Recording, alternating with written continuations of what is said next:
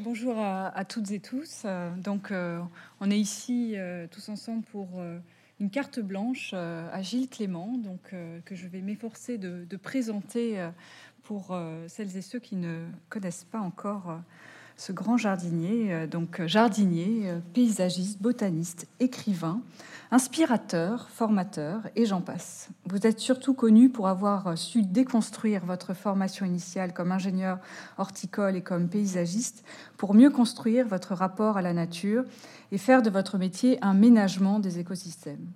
Vous êtes un inspirateur, comme je le disais, car votre pensée et les concepts qui sont les vôtres sont devenus des écoles de la nature qui inspirent, transmettre les idées que vous portez.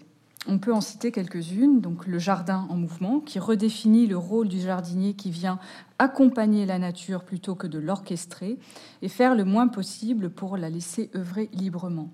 Et puis, il y a le jardin planétaire qui positionne la Terre comme une sorte de grand jardin dans lequel nous sommes tous acteurs et responsables de son devenir.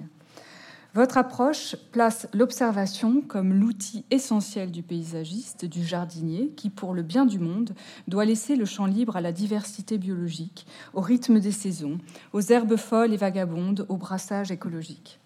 Vous avez réalisé un grand nombre de jardins publics en France, comme le jardin en mouvement de la Saline Royale d'Arc et Sénan, en collaboration avec l'équipe Maillot et Toussaint, où depuis 2021, 12 jardins sont répartis en quatre triptyques visitables toute l'année et qui mettent en scène le végétal sous tous ses différents aspects, la graine, le sol, la vie, l'adaptation, la photosynthèse, la collaboration, sous toutes ses formes et ambiances d'une saison à l'autre.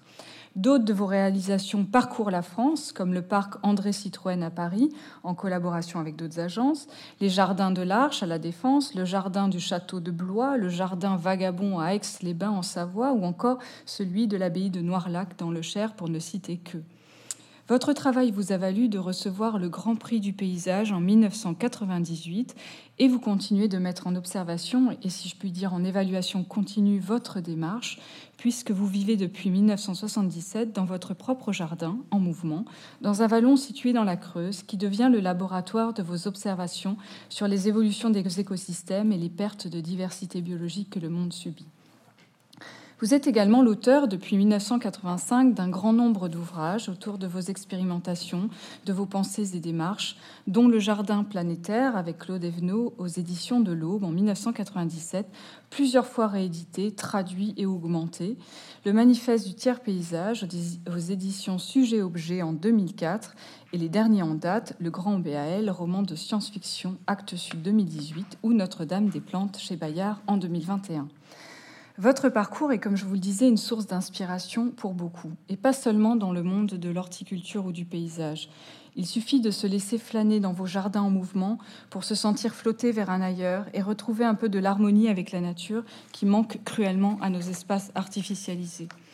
Votre engagement fédère, instruit, fait naître l'espérance d'un ménagement possible de notre terre en souffrance.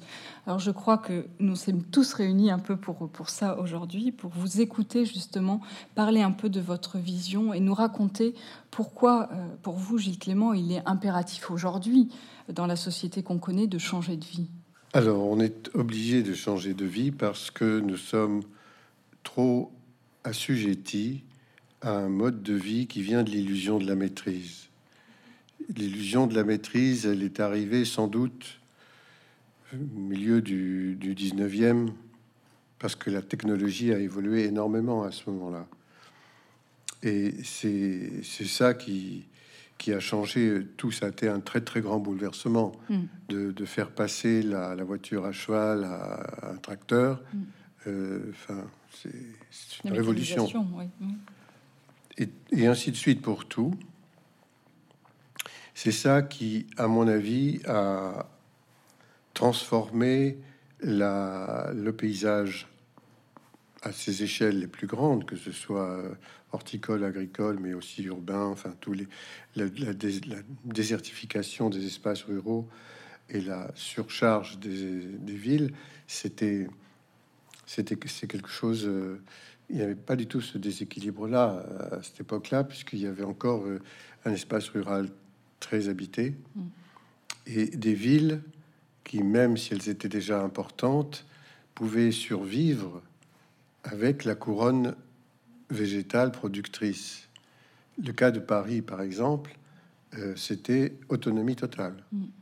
Mais jusque, jusqu'à la fin du 19e, vraiment.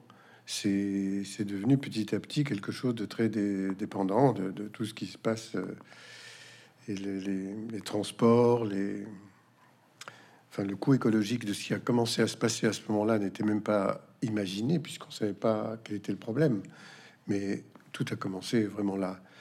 Et pour moi, c'est une époque de, changement qui euh, euh, transforme la totalité de la, du mode de vie et de l'espace dans lequel on vit, euh, esthétiquement, qui, qui, qui, fait que c'est l'humain qui est la cause de ce que c'est toutes ces transformations, y compris la qualité biotique du, des milieux de vie. C'est à ce moment-là que moi je, je pense que il faut, il faut revoir la question de l'anthropocène. Hmm. L'anthropocène, c'est quelque chose qui a été le début d'une marque sur le territoire par les humains. Mais ça, ça commence avec le premier jardin. C'est-à-dire la première sédentarisation. C'est une histoire ancienne, ça. Et on voit bien que c'est aussi le moment où il y a la première importation de plantes qui venaient d'ailleurs, que les nomades connaissaient, savaient où c'était, ils allaient les ramasser sur place, les cueillir, chasser, etc. Enfin bon, puis là, tout à coup, ils se fixent, ils s'installent et ils plantent. Les mécanismes de, ça, ça c'est devenu de plus en plus important. On est allé avec la technologie de plus en plus forte chercher des plantes de plus en plus loin. Hein. Les tomates et les pommes de terre, ça vient pas de chez nous etc. Mais ça, ça n'était pas encore sous l'emprise de l'économie euh, autoritaire et mondialisée. Et surtout sous l'emprise en même temps, c'est ensemble de euh, l'industrialisation qui vient avec la technologie et qui commence au 19e siècle. Alors donc pour moi, l'Anthropocène commence ben, au moment du premier jardin, mm-hmm. c'est-à-dire il y a très très longtemps. Et vers ce milieu de 19e, là, ça, ça s'appelle le stupidocène. on commence à devenir complètement idiot. On, est sûr qu'on maîtrise tout et on fait que des bêtises. Tout l'inverse. Et on s'aperçoit seulement maintenant, on a mis beaucoup de temps à réaliser que ben, c'était dangereux, ça ne résolvait pas les problèmes, euh, on n'arrive pas à nourrir tout le monde, contrairement à ce qu'on dit, et on continue à prétendre, alors qu'on pouvait le faire tout à fait autrement, artisanalement et sans détruire. Donc on est, euh, on est dans une solution qui est très difficile à, rectifier, mais il le faut. Mm. C'est pour ça que je pense qu'il faut un changement de mode de vie, c'est-à-dire de, regard sur la question vitale euh, à tout niveau, de la prise de conscience du fait que nous dépendons d'une diversité que nous exploitons, mais il faudrait continuer à le faire parce qu'on n'a pas le choix, on ne sait pas faire autrement, hein. on est des, animaux prédateurs, mais sans la détruire elle, parce que sinon on se détruit nous. Donc voilà, ça, ça oblige au changement de mode de vie. Cette conscience, cette prise de conscience-là, je l'avais pas moi encore quand j'étais étudiant. Elle est arrivée petit à petit, mais assez vite quand même. Parce que c'était les, accélérations de la destruction, euh, c'était vraiment. C'était une suite de vos observations. Est-ce que, c'est est-ce que ça vient de ces observations que vous avez mises en œuvre et qui fait qu'à un moment donné, vous vous êtes rendu compte qu'il y avait euh, un point de bascule qui avait été dépassé, qu'il fallait radicalement changer? Qu'est-ce qui a été le... Alors, je suis pas seul à observer. Il y a, on a quand même beaucoup de retours de tous ceux qui, par le monde entier, hmm. euh, observent et disent voilà comment ça se passe. Bien sûr. et bon, on dit ben, effectivement, on doit vraiment changer. Moi, dans mon terrain, la Creuse est un terrain un peu perdu, un peu un territoire euh, loin de tout. les changements ont existé brutalement aussi. Bien sûr, je voyais bien les dégâts, quoi. Quels étaient ces dégâts? Est-ce que oh, vous en bah, avez, euh, par exemple? Euh, L'abattage des haies. Oui. Où on voit partir le, bois de boulange qui était pour fabriquer le pain, partir des, des arbres qu'on taillait. Ceux qu'on taillait pas, ceux qu'on greffait. Parce qu'il y avait des, il y a toujours des, des pyrrhus communistes, des poiriers sauvages, des pommiers sauvages, sur lesquels on peut greffer d'autres variétés. Mhm. Chez, chez, nous, on n'avait pas de verger dans, ce pays. C'était, tous les fruitiers étaient dans les haies. Ah en même temps que des tas d'autres plantes, hein, bien entendu. Et là, vous pouviez voir des grives ou des, je ne sais pas, enfin, des oiseaux qui nichaient systématiquement dans ces endroits-là, alors que vous les voyez nulle part ailleurs. Et puis des insectes, euh, enfin, c'est des écosystèmes en soi. Et c'est comme l'orée d'une forêt, c'est là où il y a le plus d'espèces. Encore faut-il que la haie soit suffisamment grande et pas conçue comme un, mur végétal, euh, si je puis dire. en tout cas, comme un archi une architecture bien taillée. Non, c'est un élément, encore une fois, un écosystème complexe. Alors, à, la vôtre. Euh. voilà. Bon, ça a été d'abord ça, puis ça a été la disparition, puisque moi je suis un peu entomologiste depuis le début, je suis rentré au jardin comme ça. C'est qu'en en regardant une chenille et qu'on me dit ça va donner un papillon. C'est quoi ce truc Parce que le papillon, il y en avait plein, hein, on en voyait. Euh, mais comment ça marche quoi? Et j'ai commencé à élever des, papillons à partir des chenilles que je récoltais dans un tout ça dans un vieux garde-manger. Enfin, c'était très bien. Donc j'étais fasciné par ça. Mais quand on, est dans cette euh, euh, ce lien avec un animal qui va se transformer en un autre, qui vit sur une plante, qui va être euh, la chenille en tout cas, qui va être mangé peut-être la chenille par un, oiseau, mm-hmm. on ne sait pas etc. On rentre dans l'écosystème sans même le savoir. C'est-à-dire qu'on est tout à fait en lien avec tout le reste. Et quand on commence à voir que il y a des choses qui sont détruites, justement, c'est l'herbe dont on dit qu'elle est mauvaise, donc il faut mettre un poison dessus, sauf qu'elle nourrissait la chenille qui faisait le papillon, euh, euh, ça, marche pas. Il y a un truc qui va pas.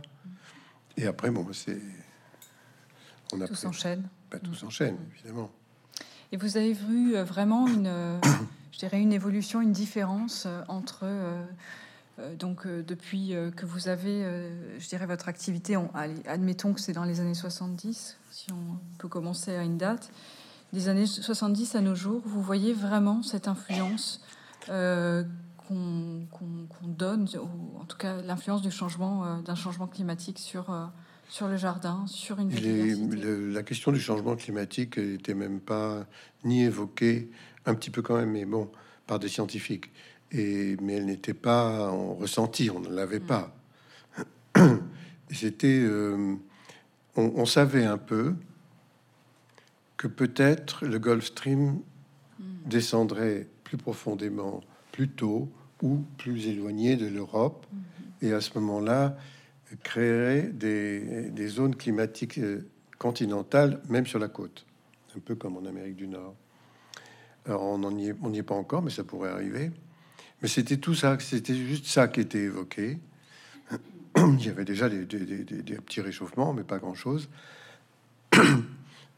Mais il y avait quand même, au niveau même de l'enseignement, moi j'ai fait des études d'ingénieur horticole avant d'être paysagiste, c'était la seule voie hein, pour le faire à l'époque, il y avait quand même un, niveau d'enseignement très fort sur ces questions-là, du vivant en tout cas. On apprenait les plantes, on faisait des herbiers gigantesques, mais on apprenait aussi les insectes. Mm-hmm. On nous a des cours d'apiculture. On avait un professeur sur les oiseaux. Enfin, je veux dire, c'était pas et sur les champignons, c'était pas du tout de la blague. on, on, était vraiment dans le. Sauf que ça, c'était la base, la première étape. Deuxième étape, on vous dit voilà comment il faut entretenir, comment il faut gérer, en fait, comment il faut maîtriser. Et là, on tue tout. On tue, on garde une plante, on tue toutes les autres. On garde un animal, on tue tous les autres. C'était ça. Avec des tas de méthodes, euh, les, F1 ont commencé à ce moment-là, les premières générations stériles, faut racheter des graines, enfin, toute la, mainmise du, de la névrose du commerce là-dessus, euh, mais c'était complètement dingue. Et ça, ça a conduit à tout ce qu'on sait, quoi. Un, effondrement des variétés dont chacune d'elles peut résister dans chaque zone, quoi. Il y en avait beaucoup pour tous les pays. On pouvait faire euh, vraiment euh, sans, avoir de recours d'artifice. Non, maintenant, il faut avoir acheté forcément les graines, on n'a pas le droit de les récolter. Hein. Et les produits qui vont avec. C'est, je ne comprends même pas, j'ai, pas de mots pour dire. Mm. C'est, abominable, c'est on n'a pas le droit d'obéir à ce genre de choses-là. enfin, on ne devrait pas. Mais par contre, le marché, lui, ça l'intéresse. Voilà. Hmm. Donc, on est sous cette emprise. Et ça nous a euh, rendu idiots parce qu'on est obligé d'obéir. Il faut être dans la loi, il y a des normes et tout. Et on n'est pas arrivé à comprendre exactement comment les choses fonctionnaient pour pouvoir intervenir correctement après avoir compris. Mhm. Ça s'appelle l'accès à l'intelligibilité du contexte. Je crois que j'en ai parlé déjà ce matin. Je sais plus. Comment je me répète. Ça veut dire devenir intelligent. Mhm. Mais tout le monde peut devenir intelligent. C'est juste qu'il faut arriver à comprendre. Mhm. Et à partir du moment où on a compris, prendre la décision. Qu'est-ce qu'on fait? On, peut désobéir et on peut obéir aussi. On peut obéir en disant oui, j'obéis, la loi est bonne parce que j'ai envie de cette loi, elle me, convient, ou désobéir en disant non, elle est dangereuse, elle aboutit à quelque chose qu'il faut pas suivre. Voilà pourquoi. C'est pas une la désobéissance que je crois est très importante aujourd'hui parce qu'elle suppose une certaine autonomie d'esprit. Elle ne viendrait pas de l'anarchie, de la du désir de désobéir par le pour le plaisir. C'est pas ça du tout. C'est juste parce qu'on a compris. C'est tout. Mais il faut encore faut-il accéder à ça. Mm. Et pour ça, il nous faudrait de l'enseignement sérieusement sur le vivant pour, pour tout le monde. C'est ce que j'allais dire, parce que vous, finalement, dans, dans votre euh, parcours, ce qui est aussi atypique, c'est que c'est pas tant les lois que vous avez, euh, je dirais, remis en question, ou en tout cas euh, défier, mais plutôt les, j'ai l'impression, les formations que vous avez reçues. Et que vous vous êtes euh, fait votre propre critique et esprit critique de ce que vous euh, receviez pour finalement prendre un chemin de traverse, faire vos propres expérimentations, quitte à ce qu'elles prennent du temps, mais pour pouvoir observer, évaluer, redresser, dire, enfin, est-ce que euh, aujourd'hui euh, euh, c'est un chemin du possible? Bien sûr. comment vous voyez les choses Mais moi, je dois tout à mon jardin, si je puis dire. Mais moi, c'est ce dont j'avais besoin. C'est un terrain, hmm. un terrain sur lequel je puisse expérimenter en faisant pas grand-chose, en observant pour commencer, alors que je ne pouvais pas le faire avec une clientèle privée. À l'époque, j'avais que des clients privés. Hein. J'ai eu ça pendant 6-7 ans au début de mon activité professionnelle, je pouvais pas prendre ces, clients privés pour des cobayes en disant on va expérimenter ci, ça et ça. Il fallait que j'exécute des tâches qui correspondaient à leur vision un peu esthétique du jardin vu comme un décor. Voilà, bon. Et c'était pas du tout ce que j'avais envie de développer. Moi, je voulais, pour commencer, je voulais ne pas tuer. Et c'est pas du tout facile parce que j'ai appris à tuer. Et il fallait tuer les, les, les, moucherons. J'ai failli crever à cause de ça, les, les pucerons.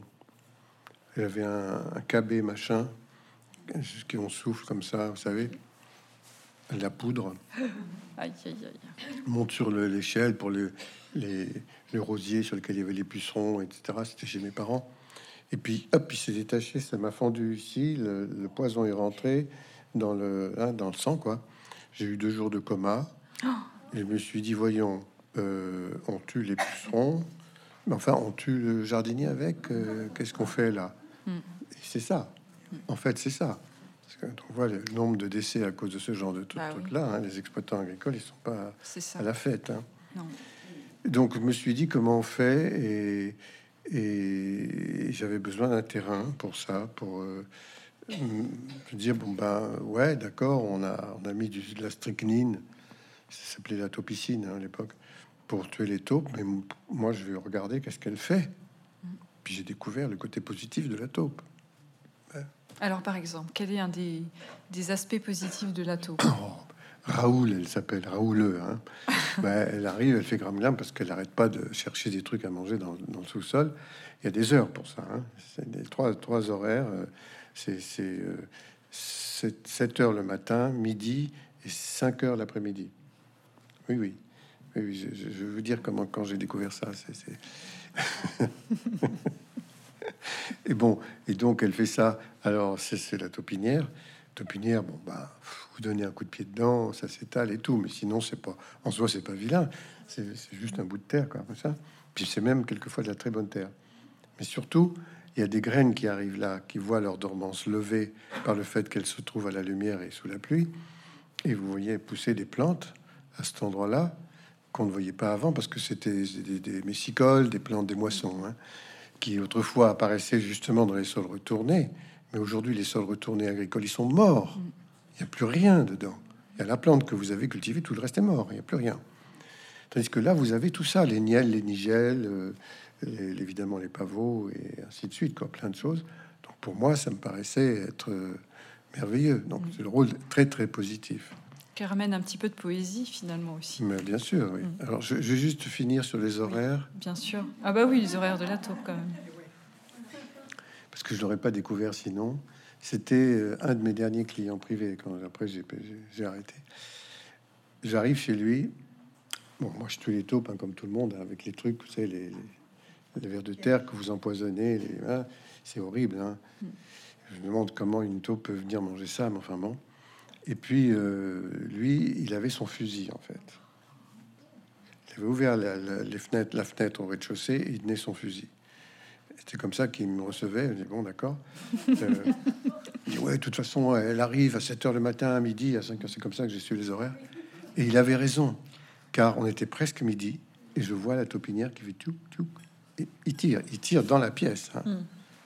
C'est pas possible, on peut pas jardiner comme ça. Non. Non. Non, c'est comme ça a été euh, d'ici après j'ai arrêté. Hein, les clients privés un peu dingues, là je pouvais pas. C'est une anecdote assez amusante. Et alors du coup, par rapport au travail que justement dans la formation, parce que euh, vous avez beaucoup enseigné, vous continuez d'ailleurs de transmettre aussi et d'enseigner. Euh, est-ce que c'est c'est tout un art, toute une philosophie que vous, euh, que vous apprenez. Est-ce que vos étudiants, vous les mettez aussi en situation euh, in situ sur le terrain de, cultiver, de, prendre soin. Alors, si, si, on peut le faire, c'est bien. Hein. Ça n'a pas toujours été possible parce qu'il faut avoir pour ça un temps d'atelier, l'autorisation d'aller dans des terrains qui sont parfois très lointains. J'ai fait comme ça un, un cours d'espace rural hein, euh, pendant plusieurs années à l'école de Versailles. Et c'est très bien. Mais dans beaucoup d'autres lieux d'enseignement, on a mis ça de côté. Euh, ça recommence maintenant. Hein. Ça reprend un peu, heureusement. Hein. Mais le sol, la terre retournée, tout ça, c'était très mal vu, interdit pour les petits, les écoles maternelles complètement asphaltées, et ainsi de suite. Quoi. Quand euh, des profs c'était déjà SVT, je crois, voulait montrer aux étudiants, euh, leurs élèves, comment un haricot germe, il fallait qu'il se cache. C'était le cas de l'établissement d'enseignement de ma fille. C'est comme ça que je l'ai su. C'est ma, mais vraiment scandaleux, c'est scandaleux quoi. Ils pouvaient pas, ils n'avaient pas le droit parce que la terre c'est dangereux. Et on en était là, mais c'est pas, c'est pas si vieux que ça. Hein. Aujourd'hui, ça, ça évolue. Mais ça, ça a mis tout, toute une, plusieurs générations, même dans l'ignorance. quoi. Mm. Il y a une urgence à ce que ça change vite. Et ça, vous pensez qu'aujourd'hui, on a entamé ce changement ou est-ce qu'on est encore euh, les, Il y a les bifurqueurs. Alors, qui sont-ils et qu'est-ce ah. qu'ils font? Alors, on les connaît pas tous, hein, mais il y en a de plus en plus. Ce sont ceux qui sortent des écoles, petites, grandes, surtout grandes, bien sûr, parce qu'ils ont tout ce qu'il faut, paraît-il. Mais surtout, ils ont compris. Ils ont dit oui, bon, ben, on sort, euh, le diplôme, on l'accepte pas, on vous le rend. On a compris ce que vous nous avez dit, on fait pas. Mm. On fait autre chose. Et moi, ça m'intéresse beaucoup de, les rencontrer parce que euh, c'est eux qui doivent euh, nous orienter vers un futur possible. Ce sont des, des oursons métis. Mm. Vous savez ce que c'est? Allez-y, dites-nous, parce que j'ai une idée, mais je pense que. Alors, les oursons métis, ça vient du, livre de Baptiste Morisot, qui est euh, suiveur, euh, naturaliste, philosophe, euh, tout ce que fait des livres merveilleux. Et à propos des ours grizzly et polaires, il fait le constat qu'ils se, se, rencontrent. Ça, c'est le changement climatique, hein. et qui font des bébés, ce qui n'était pas prévu, parce qu'ils sont issus de la même souche. Oui, mais pendant des milliers et des milliers d'années, euh, ils se sont écartés à tel point que par ce qu'on appelle la spéciation par isolement géographique, ils auraient dû faire deux espèces différentes et, devenir euh, infertiles entre eux. C'est pas le cas. Alors bon, bah, les, parents, hein, ils sont fatigués, euh, ils, ont, ils, ont, ils changent de mode de vie dans le courant de leur vivant de façon brutale. Les bébés, ils naissent dans le contexte qui est celui-là, quoi, celui, peu importe, et eux, ils se débrouillent. C'est eux qui apprennent à leurs parents comment il faut faire pour vivre. Et ça, je trouve ça très intéressant. Alors, quand j'ai eu à faire un appel à projet pour des jeunes qui sortent des écoles, des écoles euh, plutôt orientées vers les jardins, et ça se passe à, à, à Arc-et-Senans, à la Saline Royale, j'y vais demain d'ailleurs. Là, il y a eu un projet d'extension de la surface pour réaliser le cercle complet que Claude Nicolas Ledoux avait prévu au départ en tant que cité utopique où on fait un commerce et on, on, on, fait vivre les, les, ouvriers, ils ont chacun un jardin. Enfin, c'est très beau comme architecture, très bizarre. C'était dans un cercle, mais il n'avait réalisé que la moitié. Et là, récemment, il y a eu un concours pour faire l'autre moitié, mais pas forcément en architecture, en paysage. Et ça, je l'ai gagné avec deux anciens élèves, on a travaillé dessus. Et on fait les rayons comme il avait dessiné lui, mais au bout de chaque rayon, il y a un jardin expérimental. Il fallait que des jeunes s'inscrivent. Donc j'ai fait un appel, euh, description de la, situation, en disant vous êtes des oursons métis. Et le thème euh, de recherche, d'expérimentation, c'est le changement climatique. Alors on en est là, donc demain, bah, je sais pas comment, ça fait deux ans que ça a été inauguré, mmh. donc je vais voir les choses évoluer petit à petit. Hein. Oui, c'est un long travail d'observation en fait, parce que la nature a, a, une temporalité qui lui est propre. Oui, oui, bien sûr. Bien sûr, bien sûr. De toute façon, on reste quand même dans l'incertitude, même si on a déjà des pistes. Hein. On est en expérience permanente. Ça, les jardiniers le savent tous, hein. même si on n'a pas de changement climatique. Il y a des petites variations, il y a des... on n'est pas maître de la météo. Hein. Non. Et cette expérimentation, est-ce que c'est aussi une... Parce que, bon, vous avez l'observation, on en a parlé, et l'expérimentation, c'est-à-dire euh, qu'on expérimente, mais on a le droit à l'erreur. Est-ce que le droit à l'erreur aussi, c'est finalement cette, une philosophie qu'il faut s'accorder pour euh, changer de, de, mode de vie? Évidemment, évidemment, bien entendu, on est sûr de rien. Hmm. Toujours la vie invente. Imaginez que parce qu'on est les maîtres de je ne sais quel outil, euh, technologie, machin, IA, intelligence artificielle, on, se fait complètement avoir là. On imagine qu'on maîtrise tout, hmm. mais mais c'est pas vrai. Et les, les, les, choses ne se reconduisent pas intégralement tout le temps. C'est là j'ai des inquiétudes sur euh, la façon dont ceux qui nous dirigent imaginent la prise de pouvoir et la gestion, font des textes, des lois avec les obligations de euh, d'obéir à ça, comme par exemple, pour nous, la liste des plantes locales, prétendument, et puis celles que, qui, qui n'ont pas le droit d'exister parce qu'elles arrivent de on ne sait pas où. Ah oui ça veut dire quoi? Même les locales n'étaient pas là. Ben Tout a toujours, toujours, toujours changé. Hmm. Les chaînes, ils sont arrivés, les chaînes sacralisées, hein, paraît-il, ils sont arrivés il y a 10 000 ans. Vous vous rendez compte, 10 000 ans, une petite seconde, même pas dans l'histoire de la planète. Et on nous dit que c'est les nains, ils étaient non, ils étaient pas, ils pas là. Et tout est comme ça tout le temps, quoi. Alors quand une plante arrive par opportunisme biologique, s'installe, elle est contente de vivre là, tout va bien, que d'autres qui étaient là avant s'en vont pour des raisons de changement climatique, et on vous dit faut tuer celle qui arrive, il reste quoi? Mm. Il y a un truc qui va pas. Donc la vision fixiste n'existe pas mm. pour un jardin comme pour tout ce qui est vivant. Oui, c'est l'inverse du conservatisme. C'est l'inverse. Mm. J'ai un problème avec ça parce que demain, je dois parler de. on me demande une conférence Bon, pour les centres, comment ça s'appelle? Centre de rencontre. Euh, bon, enfin, un truc où. Centre culturel de rencontre. D'accord. Ça existe, hein Et le, Saline, euh, la Saline Royale en fait partie, c'est très bien. Mais ça aborde aussi, on me demande d'aborder la question du patrimoine. Hmm. Très dur très dur. Qu'est-ce qu'on veut patrimonialiser? Pourquoi est-ce qu'on n'y a pas de matrimoine d'ailleurs? On pourrait dire. Euh, oui, c'est vrai, après tout. Oui. Mm. Peut-être justement ce qui donne la vie, par mm. exemple. Mm. Mais ça change tout le temps pour le coup. Tandis que la vision patrimoniale, elle, elle est très fixiste. Quoi. Quand un architecte du patrimoine euh, intervient, il refait, comme l'histoire de Notre-Dame, hein, il refait le truc d'avant on est de plus en plus dans cette euh, cette, cette vie, c'est très très bizarre. Alors que même une architecture comme euh, Notre-Dame qui a brûlé à Paris, elle a vu plein d'étapes. Elle a changé tout le temps. Viollet-le-Duc, il s'est amusé à faire un chapeau pointu, c'était pas prévu au départ, etc. Quoi. Et là, il faut qu'on recommence ça. Là, je... Oui, c'est la réticence euh, au changement d'une certaine façon. Ou en tout cas, euh, un changement qu'on veut rassurant, donc technique, moderne, euh, industrialisé. Mm.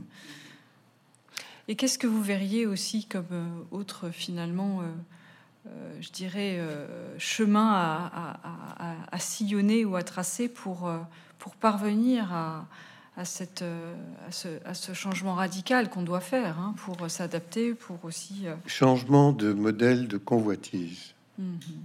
Est-ce qu'il vous faut un SUV pour traverser une ville? Truc qui sert à rien. À rien. Mais c'est un 4x4. Ouais, ouais, c'est bien ça tu parles. Etc. C'est-à-dire, est-ce qu'on peut arrêter la surconsommation de tout? À ce moment-là, on, on- ça, plairait pas à ceux qui vendent les produits, on est bien d'accord. Mais on pourrait quand même... C'est un vrai changement de mode de vie. Et nous avons le pouvoir, nous, en tant que clients, consommateurs, etc., de dire, mais non, je veux pas manger ça, je veux pas boire ça, je veux pas consommer ça, je veux pas. Moi, j'essaye d'épuiser mes habits. J'ai du mal, hein, parce qu'ils ils s'abîment pas. Mais il faudrait en racheter. Mais pourquoi? Il fallait pas les faire si bien. C'est quand même ce qu'ils essayent de faire aujourd'hui. Pas si bien, moins cher. Pour... Et alors, euh, un autre sujet, je pense, qui, euh, qui est peut-être aussi dans, euh, dans, vos, dans vos idées, dans vos démarches, c'est cette question de, donc, de, de l'autonomie. C'est-à-dire que vous avez, euh, donc vous avez votre jardin, et vous parlez d'abord de votre jardin avant de parler de votre maison. Euh, J'ai l'impression que finalement, euh, c'est l'enveloppe de votre maison avant que ce soit l'environnement de votre maison. Donc, qu'est-ce qui finalement a voilà, généré ce, ce- besoin d'autonomie et de... Ben, je voulais un jardin pour faire des expérimentations, pour faire mon jardin, quoi, pour comprendre en fait. Et la maison que j'ai aussi construite de mes mains, et c'est une, c'est une partie du jardin. Mm. Et elle est d'ailleurs, euh, j'ai fait attention à ce que les allèges des fenêtres soient le plus bas possible pour qu'on puisse se sentir dans le jardin. C'est un peu une pièce du jardin, si vous voulez, Mm. une partie du jardin. D'où vient cet amour pour le jardin que vous avez? Ah ben là, c'est le- l'endroit de l'équilibre. hein. C'est tout. Là, je, je me suis jamais senti autant en paix. C'est très difficile hein, quand on est petit et qu'on entend des choses de la part des grands qui n'ont rien à voir avec ce qu'on voit. Mhm. Là, on se dit mais pourquoi Pourquoi ils disent ça? Ils n'ont pas regardé ou Sauf que quand ça devient un précepte, une obligation, là, on- c'est insupportable. On- je me suis fâché. hein.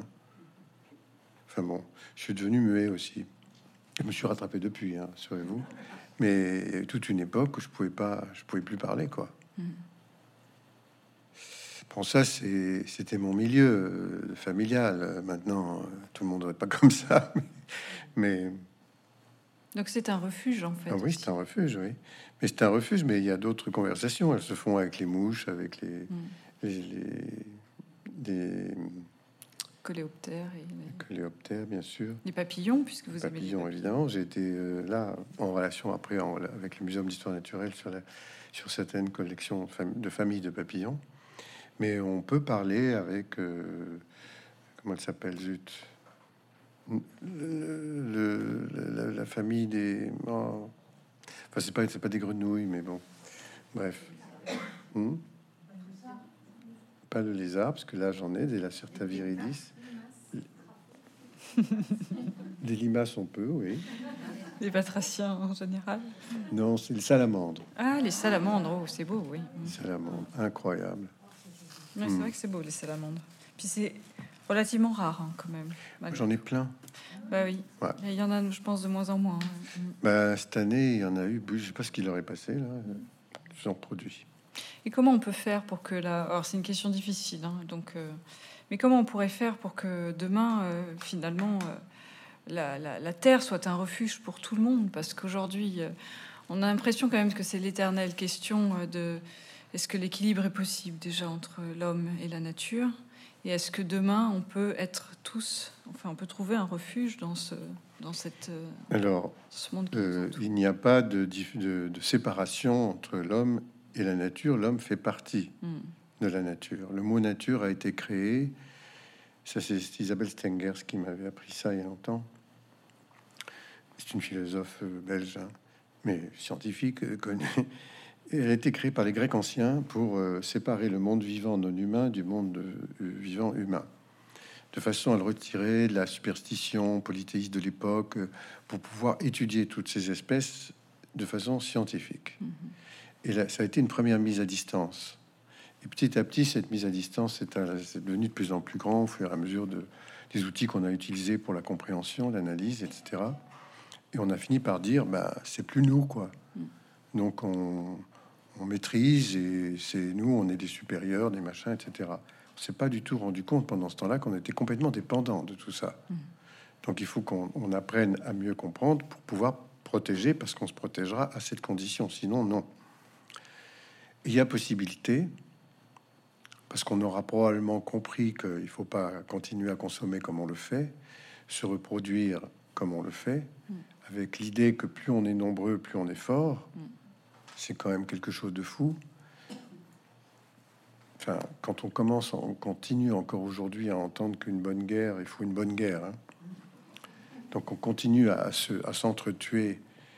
Et qui, tout ça, ça va avec la même mécanique. C'est très archaïque de mon point de vue. Mm. On n'a pas compris comment il fallait vivre et non pas, non pas euh, augmenter la possibilité de se, se, tuer. Pas seulement pour réguler la population, ça ce serait euh, fou. Ce serait du. Je sais même pas quel est le mot là. J'ai pas de mots. Mm. Mais euh, c'est juste qu'on n'a pas compris comment il fallait vivre. Mm. On va peut-être y arriver. Hein. Moi, je dis pas. Sauf que les, on n'est pas, on n'est pas sur ces, sur ces pistes-là. Mais comme il y a, il y a pas que la petite Thunberg là. Heureusement, heureusement qu'elle n'est pas seule. Elle n'est pas toute seule. Donc on voit bien que eux, ils sont, ils sont inquiets hein, parce que euh, ils vont, ils vont voir la dégradation et les mm. payer le prix plus, plus que nous, bien sûr. Alors que nous sommes finalement les auteurs, euh, mm. pas tous, mais majoritairement, et dans toutes ces générations, là, ça a été très vite. Hein. Et là, je pense qu'ils vont, de, ils vont faire, c'est eux qui vont inventer le vrai changement, la vraie pratique. Hein. Il y en a déjà qui ont commencé. Dans le, on évoquait le, hors, discussion, le, rachat des, des, maisons abandonnées dans l'espace rural, de plus en plus, avec des jeunes qui s'installent. Ils ont bien pris une, décision là. C'est très important. Et qui apporte aussi d'autres exigences autour de l'écologie, euh, du bio, du mieux, du mieux vivre, du manger plus sain. Ça, c'est vrai, on le voit. Hein. ça crée des dichotomies d'ailleurs euh, dans le monde rural entre entre certains groupes de population, mais en même temps, ça, change les mentalités. Oui. Absolument. Et alors, euh, avant, euh, parce qu'il nous reste, euh, pour qu'on puisse avoir le temps de, des questions ensuite, j'aime bien l'idée aussi de rêver quand même un peu. Décrivez-nous, pour nous faire rêver, un jardin, votre jardin, votre, j'irai votre, ce, petit, le jardin idéal, voilà. Vous, votre jardin, le, le, jardin idéal, ce serait quoi? Ce serait être sûr de pouvoir vivre là, nous qui sommes donc des, hétérotrophes, nous dépendons des autres, êtres vivants, plantes et animaux, peut-on euh, avoir une autonomie de nourriture en qualité, pas que en quantité. Ça, c'est pas facile. C'est vraiment euh, quelque chose qu'on connu les, a connu tout le monde paysan autrefois, mais qu'on a complètement oublié. Mais il faut le composer avec euh, un espace dans lequel euh, on, est seulement heureux de se promener, même si on n'y fait rien. Mm. Un lieu d'apaisement qui accueille justement des oiseaux qui chantent. Mm. Parler des chanteurs d'oiseaux, mm. parce que ça existe, hein. il y a des, des artistes qui font ça. C'est merveilleux Et donc de, profiter de cette diversité pour pouvoir entrer en communication avec elle en n'ayant pas du tout l'idée qu'on va les détruire mm. systématiquement pour les maîtriser, mais qu'on les écoute. Et ça, c'est quelque chose qui existe c'est très peu de, gens, mais le désir de ça, mm. mais la, mécanique mise en action de, cette chose-là, elle a un effet presque immédiat. Quand j'ai fait un projet pour les adolescents en psychiatrie de l'hôtel Salvatore à, Marseille, donc c'était un terrain très grand, d'un parc qui avait été abandonné. Euh, il y avait la possibilité de faire plein de choses, dont un potager. Eh bien, c'est le potager que les soignants m'ont demandé d'agrandir, parce qu'ils savaient que c'est là que les ados mettraient leurs mains dans la terre. Hmm. Et que bon, bah, ça soigne mieux. Et eh oui, on a à apprendre hein, de la nature beaucoup. Mais c'est un équilibre, euh, là encore. Euh, faire quelque chose avec ses mains, on est dans la polyactivité en permanence quand on est au jardin parce qu'on fabrique aussi des objets. On n'est pas seulement sur euh, un déracinement, une taille. On, est, on fait du SMI aussi. Puis, comme je dis souvent, voilà, quand on met des graines dans la terre, c'est pour demain. C'est un territoire mental d'espérance, le jardin. On n'est pas dans la, nostalgie en disant c'était mieux avant. On est tout le temps en train de fabriquer quelque chose qui évolue, qui avance, et voilà. Ça change tout c'est sûr, un jardin en mouvement. Gilles Clément, un grand merci pour cet échange. On va clôturer là. Euh,